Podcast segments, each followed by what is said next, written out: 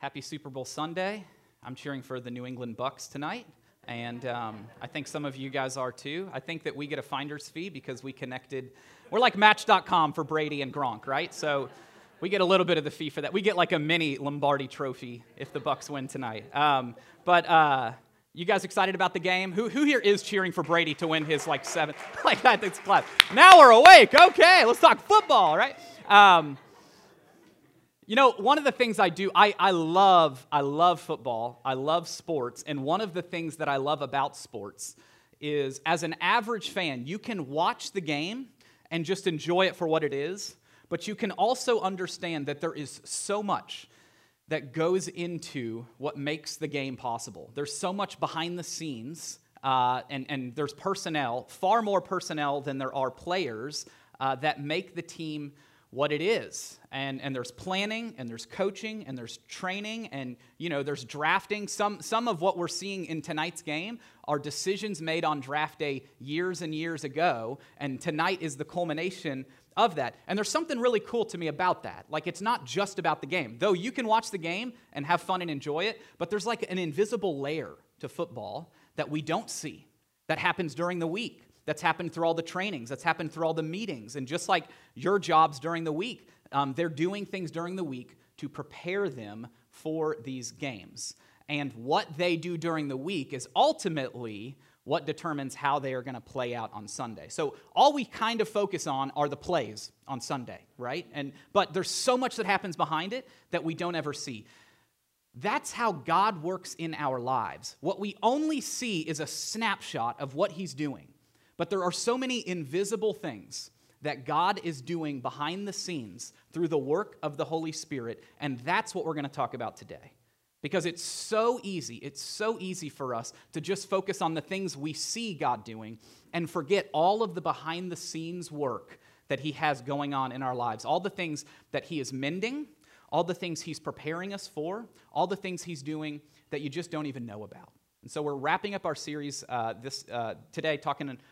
It's called The One and Only, and we're discussing the fact that there is one true God. There's one true God, but he exists in three different forms, and he's unexplainable, and he's mysterious, and there's things about God that we just can't explain. There's nothing that we can put into words to fully help us to understand God 100%. But we're going to try our best. And in the first week, we talked about God the Father, and how God the Father, he is our judge, and he is our creator, but he prefers to be our father. He wants to be your father. And anybody that says yes to following Jesus, you're a child of God.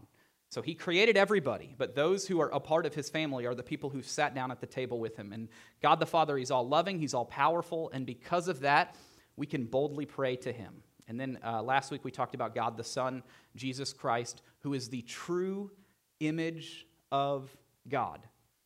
Which some of us become numb to that. It's like we know, you know. But the fact that God in heaven came down and we have a physical picture of who he is and of how we are supposed to live is just unbelievable. And this week we'll be wrapping up the series by talking about who some often refer to as the forgotten form of God, the Holy Spirit. And it's essential that we talk about this because the Spirit of God isn't just near those who follow him.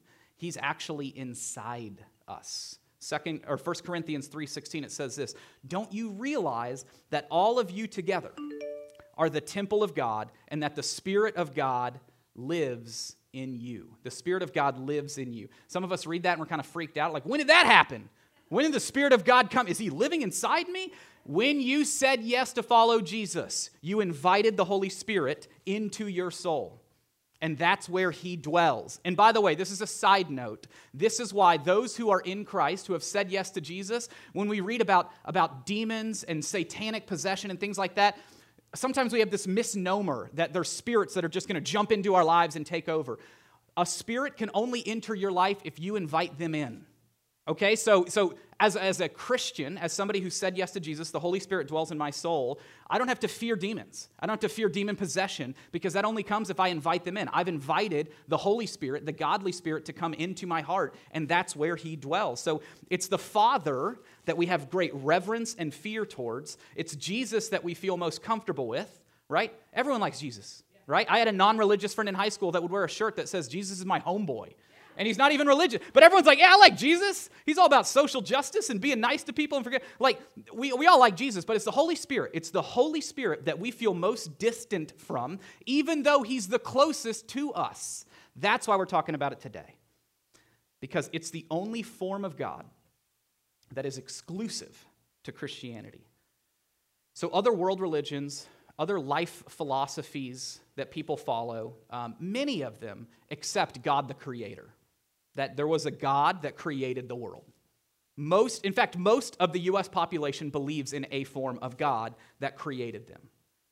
Most people, history, science, they all acknowledge that Jesus existed and that Jesus was a real person. Every world religion says that. If you deny that Jesus ever lived, you're actually denying science and history, because there's over 15,000 historical accounts that Jesus lived. So that's not even the debate, right? But the Holy Spirit is different. The Holy Spirit isn't discussed in other world religions. That's what sets our faith apart, is that God has given us this gift that many of us just haven't tapped into yet. All right, let me do a quick poll that I know is controversial in 2021. Who here prefers Apple over PC? Anyone out there? Okay, that's because you prefer good, godly things, right? That makes sense. So I have had a Mac for 15 or so years, and one of my favorite things about Mac is there are no viruses. Like, I haven't had to think about a computer virus since I got an Apple, because their software is protected. And I remember pre-Mac, I had a PC growing up, and I would do what all of you guys did back in the late 90s, early 2000s, where you're pirating music illegally, and you're like, it's okay, God forgives me of my sins, yada, yada, yada. So, but we're hanging out on Napster and Kazaa and Morpheus. You guys remember those websites? And you don't even know what you're downloading. You're just downloading, you're like, that sounds like the Backstreet Boys song I wanted, but it might not be. Come on in, it's an open party. I remember, like, I downloaded some one of those Norton antivirus, and it scans your computer, pre-Mac, and it said I had 117 viruses on my computer. I'm like, I don't know what that means, but it still works, so whatever, right? I don't have to think about that anymore as a Mac user, because viruses are just not a part of the conversation. You know why? Because there's invisible software. There's things running in the background that protect my security. And most of your computers now have something like that, right? Where the computer is doing so much to protect you that you don't actually see. Like, I don't have a pop-up that says, hey, just so you know, we protected you from viruses again today. It just happens in the background, right? That's how the Holy Spirit works. The Holy Spirit is doing things in the background. He's protecting us, and we don't even see it. There's so many things he's doing. He's walking ahead of us. He's clearing the way, and we don't even notice. In fact, I think the best quote I ever heard about God is up to 1,000 things in your life, and you only know about 3 of them. If that, right? Like, God is doing so many different things in your life. The Holy Spirit is quietly doing so many things in the background, even though you don't see him. He's the spiritual operating system that makes all of it work. He's the form of God that allows all of the things running in the background of your life, even when you don't see. In fact, the Bible refers to God the Spirit as a wind. As a strong wind. Do you see a strong wind? No. Is it there? Yes. That's how the Holy Spirit works. So my goal is this, that you will learn more about the Holy Spirit today so that you will become more dependent on him in your life, because that's a better place to be. It's a better place when you're fully dependent on God, or you're recklessly dependent on God instead of yourself. Psalm 46:10 says, be still and know that I am God. Know that I'm Elohim, that I'm the plural God. And what God is saying, know that I'm God the Father. Be still and know that I'm God the Son. Be still and know that I'm God the Spirit, that I'm God the Holy Spirit. I want you to know me. I want you to know all of me. So who is the Holy Spirit? Because in order for us to know who he is, we have to know who he is, right? So the Holy Spirit, what role does he play in our lives? So what I'm going to do is I'm just going to look at a few passages, and we're going to be jumping around a little bit. If you want to follow with us on your phones or in your Bible or on the screens, anything you want to do, you can. But we're just going to be jumping around, because the Bible has a lot to say about the Holy Spirit, and we're trying to pack it in a short amount of time. But this one's really important, okay? So John chapter 3, this is the first time that Jesus directly refers to the Holy Spirit. And it's kind of early on in his ministry. And a lot of us know the John 3:16 passage, right? That's the end part of this conversation, where Jesus is approached by this guy named Nicodemus. And Nicodemus, quite frankly, he's ashamed. He's ashamed to follow Jesus, because he grew up and he's a part of the Jewish council who were like fully against Jesus and what he was teaching, but he knew that there was something different. And some of you can resonate with Nicodemus, that you want to follow Jesus, but maybe like most of the people around you don't, And so you kind of quietly follow Jesus. So that's what Nicodemus is. He's quietly going to Jesus at night, and he just wants to ask questions. And he basically asks him, what must I do to be saved? What must I do to be made right with God? Here's how Jesus replies. John 3, verse 3. Jesus replied, I tell you the truth. Unless you are born again, you cannot see the kingdom of God. What do you mean? Exclaimed Nicodemus. You know how sometimes you don't like really want the right answer, you just want the easier answer? That's what Nicodemus, he's like, what do you mean? This sounds like a lot of work. I thought you were just going to say like 1, 2, 3. So that's why he exclaims, what do you mean? How can an old man go back into his mother's womb and be born again? Jesus replied, I assure you, no one can enter the kingdom of God without being born of water and the Spirit. Humans can reproduce only human life, but the Holy Spirit gives birth to spiritual life. So don't be surprised when I say you must be born again. The wind blows, there he is again, the Holy Spirit, wherever it wants. Just as you can hear the wind, but you can't tell where it comes from or where it's going, so you can't explain how people are born of the Spirit. So what Jesus is basically saying, it's the Holy Spirit that gives you new life in God. Not a new physical life, but a new spiritual life. And here's why. I'm going to connect a few dots for you. A lot of us are saying, why do we need a new life? Because Ephesians 2:1 says this, once you were dead because of your disobedience and your many sins. And the Greek word there that translates to dead is dead. It's saying once you are dead, there's no way around it. It's saying once all of us were dead, spiritually. We were dead. We were hopeless. Verse 4 though, but God, so rich in mercy, and he loved us so much, because God is love, that even though we were dead because of our sins, even though we were hopeless and offered nothing in return, God gave us life when he raised Christ from the dead. It is only by God's grace that you have been saved. And then it jumps ahead to verse 8. It says, God saved you by his grace when you believed. And you can't take credit for this. It is a gift from God. Salvation is not a reward for the good things we've done. A lot of us think we work our way into salvation. It's the other way around. God gives us salvation, then he says, go do good works with it. For the good things we have done, so no one can boast about it. This is the first thing you need to know about the Holy Spirit. It is the Holy Spirit that gives you a new life and brings you into his family. That God the Spirit makes you his son or daughter. That if you say yes to following God, you become his child. A lot of people think every human is a child of God because he created them. That's not true.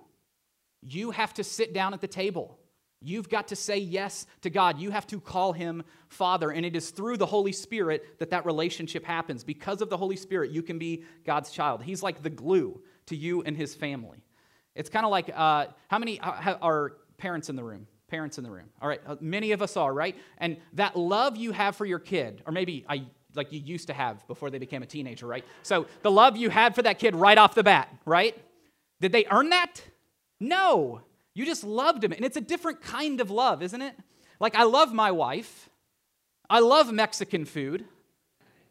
But the way that I love my kids, it's a different kind of love, right? It's a different love. That's the kind of love that God has for his children. It's a different kind of love. It's a designated kind of love.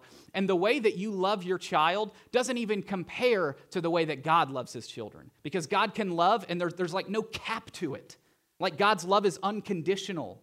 It never ends. So it's that kind of love. That's what God feels for you. And the Holy Spirit is the one that makes it a reality for anyone that chooses to follow him. Because when you enter God's family, God enters you. Isn't that cool?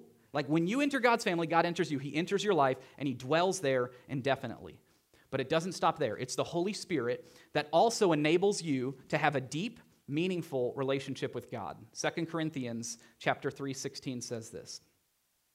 Whenever someone turns to the Lord, the veil is taken away. That means you have turned from your sins and you've said yes to following Jesus. You've turned from the disobedience in your life, your disobedience towards God, your selfishness towards others. You said, I want to follow God. The veil is taken away. It means there's no more separation between you and God, that we see things from a new perspective. For the Lord is the Spirit, and wherever the Spirit of the Lord is, there is freedom. I just want to read that again because that's a beautiful verse, and I don't want us to go over it too quick. Where the Spirit of the Lord is, there's freedom. Some of us don't feel that right now, but that doesn't mean because it's not offered to us. It's because the enemy's pulling us away from it. It's because our insecurity is getting us caught up in the wrong thoughts. But where the Spirit of the Lord is, there's freedom. There's freedom from anxiety. There's freedom from fear. There's freedom from the bondage of sin. There's freedom. So all of us who have had that veil removed can see and reflect the glory of the Lord. And the Lord, who is the Spirit, makes us more and more like Him, like God, as we are changed into His glorious image. So in other words, taking all that passage and putting it into one sentence, God the Spirit transforms your heart to be like God. God, through the Spirit, transforms you to be like God. You will never be God. You will never be a God. If you think you are, you're way off, right? But you can be godly. You can have godly factors. You can reflect God through what you do. You can do things like Jesus does. And that happens, that transformation happens through the Holy Spirit.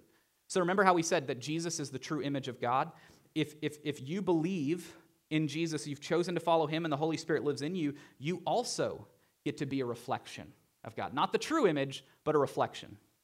And this is called, you ready? Sanctification. You ready for your Bible word that you probably didn't use this week?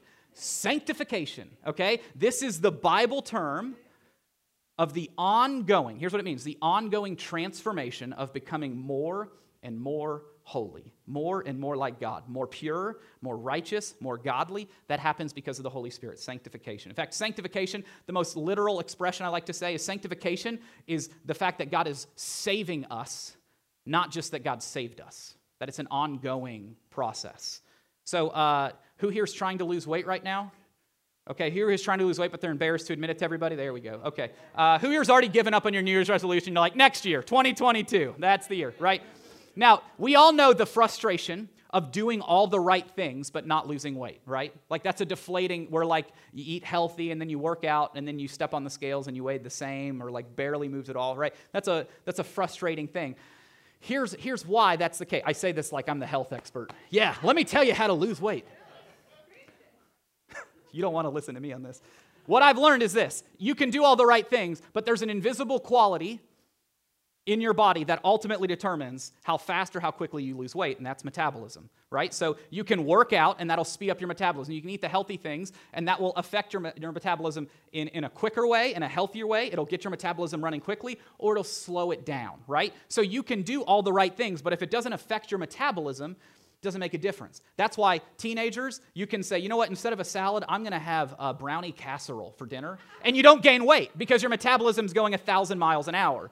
But then when you're 25 years old and you have a brownie, you gain 5 pounds in an hour, right? That's because of metabolism. It's like the secret ingredient in your body that determines if you will lose weight or not. It doesn't mean you don't have to do the things, but those things initiate the metabolism to do its work. That's how spiritual growth works. You still have to do the spiritual things. You've got to read your Bible. You've got to pray more. You've got to repent more. You've got to worship with God's people more. But the spiritual metabolism, that's the Holy Spirit. It's the Holy Spirit that's actually making that change, that's actually transforming you from the inside. Does that make sense? That's what the Holy Spirit does. He transforms our hearts to be more like God. He's your spiritual metabolism. Galatians 5:22, it says this. A lot of us know this verse. Maybe if you grew up in Sunday school, you remember hearing the gifts of the Spirit. A lot of us know that, right? Here's what it says. The Holy Spirit, we skip over that part. The Holy Spirit produces this kind of fruit in our lives. Love, joy, peace, patience, kindness, goodness, faithfulness, gentleness, self-control. There's no law against these things. What it's saying is, if you're truly following God, these should be lived out in your life. That's why as much religious works as you do, if your life isn't being described with words like these, you're not really living for God, because this is the fruit that somebody who's godly produces. Where does that come from? The Holy Spirit. The Holy Spirit produces those. All those good fruits that we produce through living a godly life, it comes through the work of the Holy Spirit. He's like the invisible producer. Okay, now, the last thing, the most exciting thing, the thing that many of us miss. This is the part most of us miss out on because we don't even realize it's available to us, or we don't really believe it's true. This is the part that separates us from the rest of the world that does not choose to follow Jesus. Acts 1:8. You will receive, what's that word? Power. You will receive power when the Holy Spirit comes upon you. You will receive power. when the Holy Spirit comes upon you. And you'll be my witnesses, telling people about me everywhere in Jerusalem, throughout Judea and Samaria, to the ends of the earth. Power. Now, the Greek word for power is a very unique word that if we know the meaning of, we don't miss it. First of all, it's a feminine word. So this is almost like saying you'll receive girl power, right? And here's what the actual word is dunamis. Dunamis is the word for power. There's no reason to write that down unless you want to impress somebody that doesn't care this week, okay? Dunamis. Here's what the word actually means. It doesn't mean you're going to be stronger and you'll be able to do more curls this week, okay? You can write Acts 1:8 and say, I receive power, but that's not what it's saying. You're selling it short if that's what you make this verse to mean. What it's actually saying, the actual word here, it's saying you will have the power to perform miracles. That's the word Jesus uses here when he says you will receive power. He's saying you're going to receive the kind of power that no one else gets, that only the Holy Spirit can produce. This is a unique kind of power that through God in spirit form you receive if you've said yes to Jesus. And the only people in the world that have it are the people who've said yes to Jesus, because it's that unique power that's specifically designated to and through God. The Holy Spirit gives you power. God the Spirit empowers you to grow his family. Power to do what? Perform miracles. Miracles for what reason? To give God more glory so more people will follow him. It's not power so that your name will become famous. It's not power so people can say, look at that great miracle that this person performed. It's all powerful. It's power from God, for God, through us. It's so that you can help other people also to know who Jesus is. So when we read in the New Testament about these miracles performed by the early church, those weren't just for God to show off. Those miracles were done to give signs to others that God really existed. That's why he gives you this power. See, if you're trying to walk through this life on your own, you're missing out on the overwhelming spiritual advantage that God has given you through the power of God to work through your life. Isn't that exciting? That's what so many of us miss out on. Like, we read that and we're like, oh, that's cool, they had this power. And we forget that Jesus is saying this to us too. He's saying, you received this power. So my daughter Hazel, who's now 5, is at an age that I can start to educate her in really important things. And one of those is Nintendo 64. And we've been playing Super Mario Kart 64 recently. And she's frustrated because the Nintendo 64 controller makes no sense, right? We know that. And her hands, she's like, what do I do with it? And I'm like, I'm just going to beat you and not tell you. So we're playing Super Mario Kart 64, and those of us that have played the game knows that there's these different power-ups throughout the level, and they give you basically these different, like, you get a shell and you can hit someone, then you can pass them. The greatest power-up in Super Mario Kart 64 is what? Does anybody know?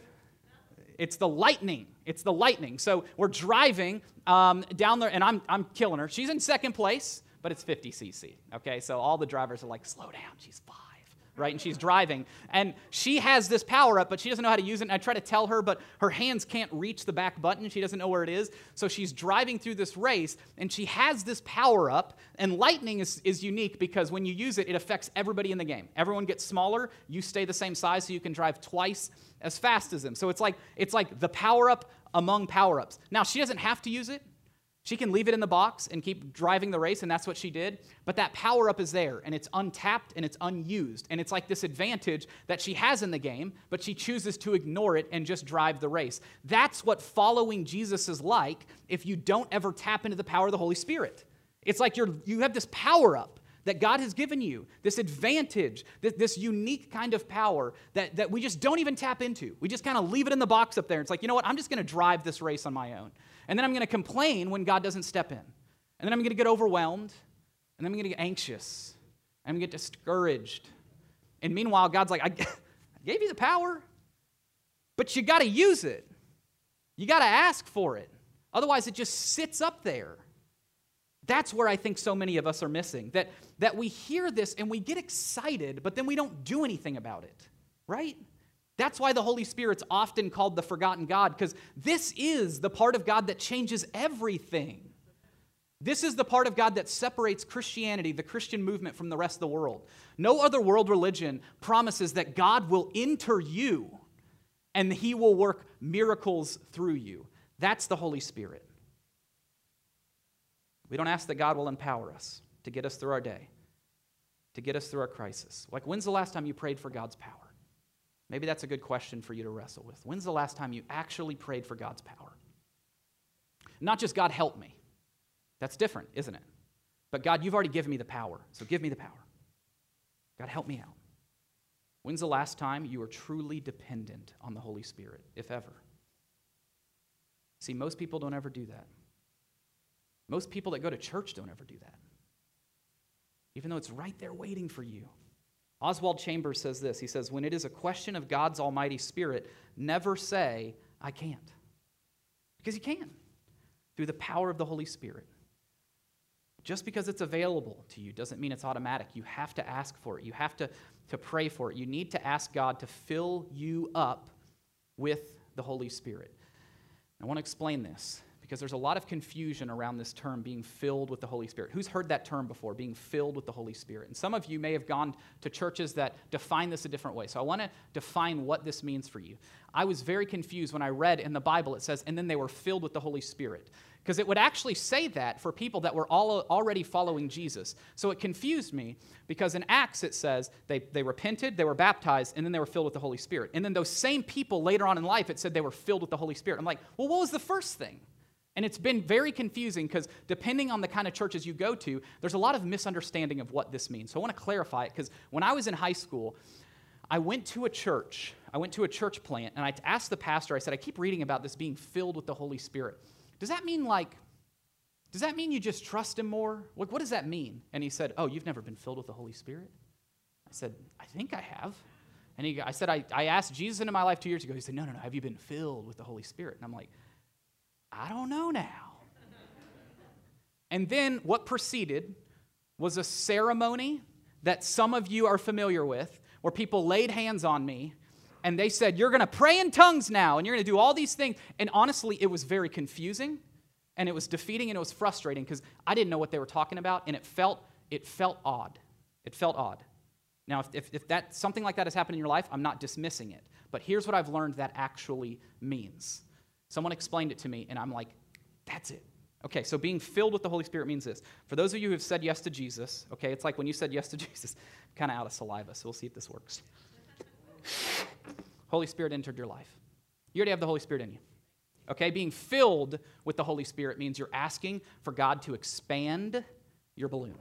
You're asking for God to expand your faith, to expand your power. You're asking for more of the Holy Spirit, more dependency on God. You're asking for the power up to come in. You're saying, God, fill me up. Doesn't mean the Holy Spirit wasn't there before, and it doesn't mean you need some unique ceremony from anointed leaders to tell you, okay, now you're filled with the Holy Spirit. That's not what it's saying. The Bible never says that. It's saying you're asking for more of it. You're asking, God, my balloon is here. Fill me up. I want more. God, if this really is you, I want more. I don't just want to be the little. So I got to deflate this now, which might just kind of ruin the moment, but you guys get the point, right? That's what it means when it says being filled with the Holy Spirit. That's why you're not going to see services up here. And I know we've seen these on TV. It's really important we understand this, because to say that I need other people to come into my life and invite the Holy Spirit in is dismissing my direct relationship with God. I don't need that. God is already in here. All I'm saying is, God, more of you, less of me. More of you, less of me. That's what being filled with the Holy Spirit is.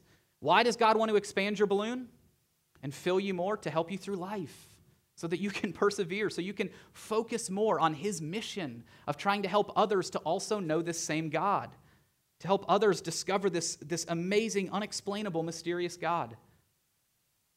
So the questions that I think we just need to wrestle with in this is, where do you need to have a deeper trust for the Holy Spirit? One of my mentors always says, where are you doomed to fail if God doesn't show up? That's the posture through which we should be living. If the answer is nowhere, we're not really living by faith at all. Where do you need more power from the Holy Spirit to expand you? The Holy Spirit's absolutely ready to work in your life, but you need to ask for his help. You need to call out to him. So where do you need more wisdom from the Holy Spirit? A lot of us are trying to solve all of our big problems right now on our own. James 1 says, if you need wisdom, ask God, who gives generously. That's through the Holy Spirit, because he's already with you. Where do you need wisdom? Pray for that. He's ready to help. In fact, very last page of the Bible says this. This is God's final invitation. Revelation 22:17, the Spirit and the bride, which that's a literary expression for the church, anybody who's chosen to follow Jesus, the Spirit and the bride say, come. Let anyone who hears this say, come. Let anyone who's thirsty, come. Let anyone who desires drink freely from the water of life. That's God's final, he's just inviting, he's waiting for this. He's waiting for you to call out to him. So what area of your life do you need to ask the Holy Spirit to transform right now? Because you know it's broken, and you know it's not where it needs to be. Where do you need God to reconcile? Where do you need God to heal? Where do you need God to empower? Where do you need the Holy Spirit to give you wisdom? Don't try to do it on your own. I'll say this, if you find yourself feeling anxious and defeated, it's probably because you're not truly trusting God in that moment. Because you're thinking it's on you. You're thinking it's on the doctors around you. You're thinking it's on the wisdom of the people around you. Maybe you're just not dependent on the Holy Spirit enough. I'll close with this story. A lot of people don't believe this story when I share it.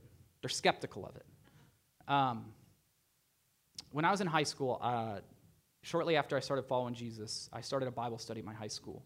And most of my high school friends had nothing to do with Jesus. And I knew they would never go to a youth group, so I just started on Wednesday nights, or Wednesday mornings before school, and this little Bible study grew to about 40 students that would come. And we'd sing a few songs, and then I'd teach just a horrible teaching. And I had no idea what I was doing. And yet God used that measly offering to see my friends change their lives. There was this moment, I'll never forget it. It was the Monday before Thanksgiving. And we'd moved our meeting up to Monday because we were out of school that Wednesday. And the weekend before that, one of the guys, a friend named Kyle, who had just started following Jesus a few months earlier, he came to me. We were playing poker at my house, and after we both got out early, and so the other guys were playing. We just kind of went and like sat outside for a few minutes, and he goes, "Hey, Stephen, can I tell you something?" I said, "What's up?" He said, "So I found out this week, and I don't even know what to say about it because it's embarrassing because I'm a 17-year-old guy. I found out this week I was diagnosed with breast cancer.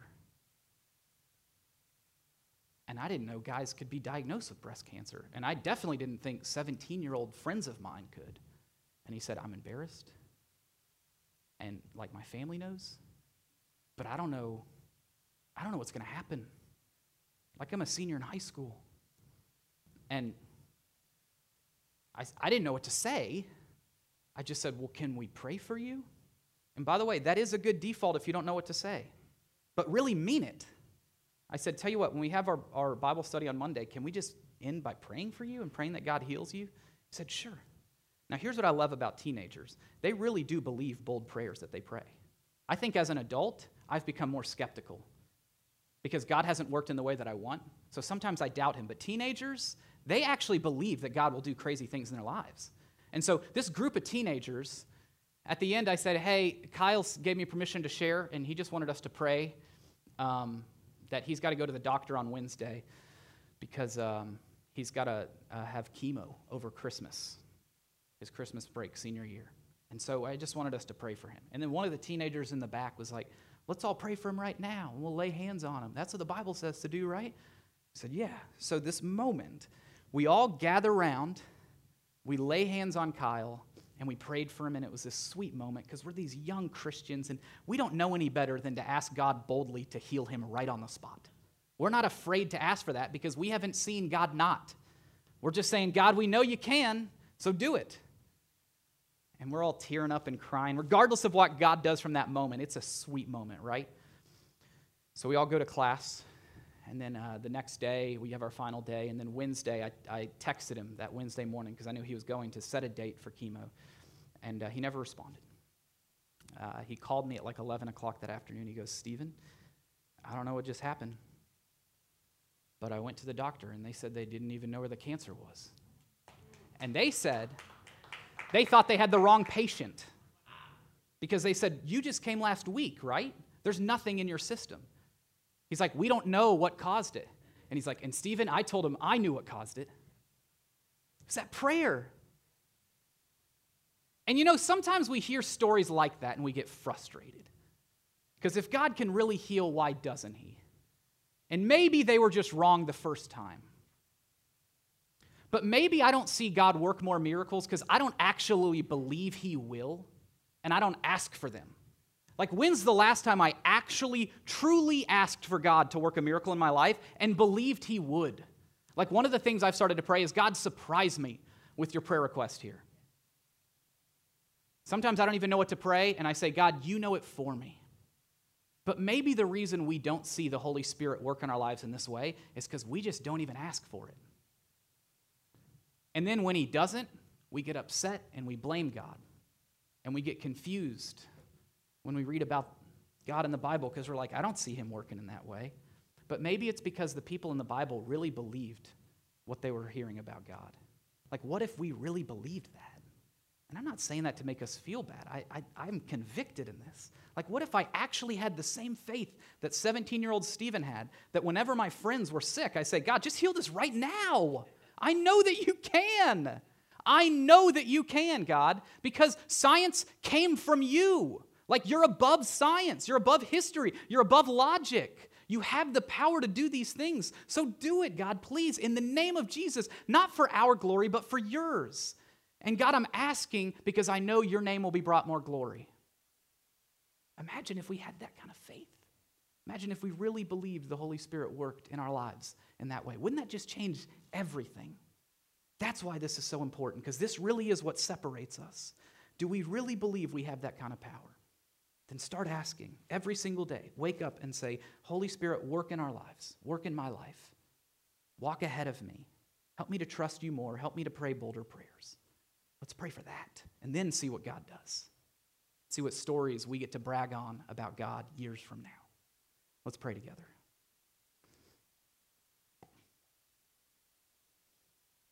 God, I'm a broken person, and it's so easy to doubt you.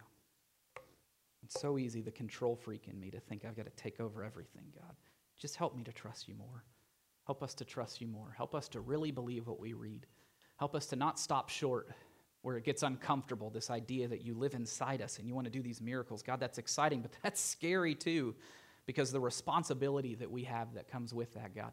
Just help us to trust you more. Lord, I pray that through these teachings about you as our Father, you as our true image, and you in spirit form that lives with us, that empowers us, that transforms us, that walks ahead of us, that works in the background, God, just help us to really believe that you're there with us, God, that we don't have to worry on our own, that there's not a moment in life that I'm alone, because the Holy Spirit's with me, and he's doing a bunch of stuff I don't see, and he's waiting for me to tap into his power, not for my own glory, not for my own gain, but so that you can show off a little bit more in this broken world, God.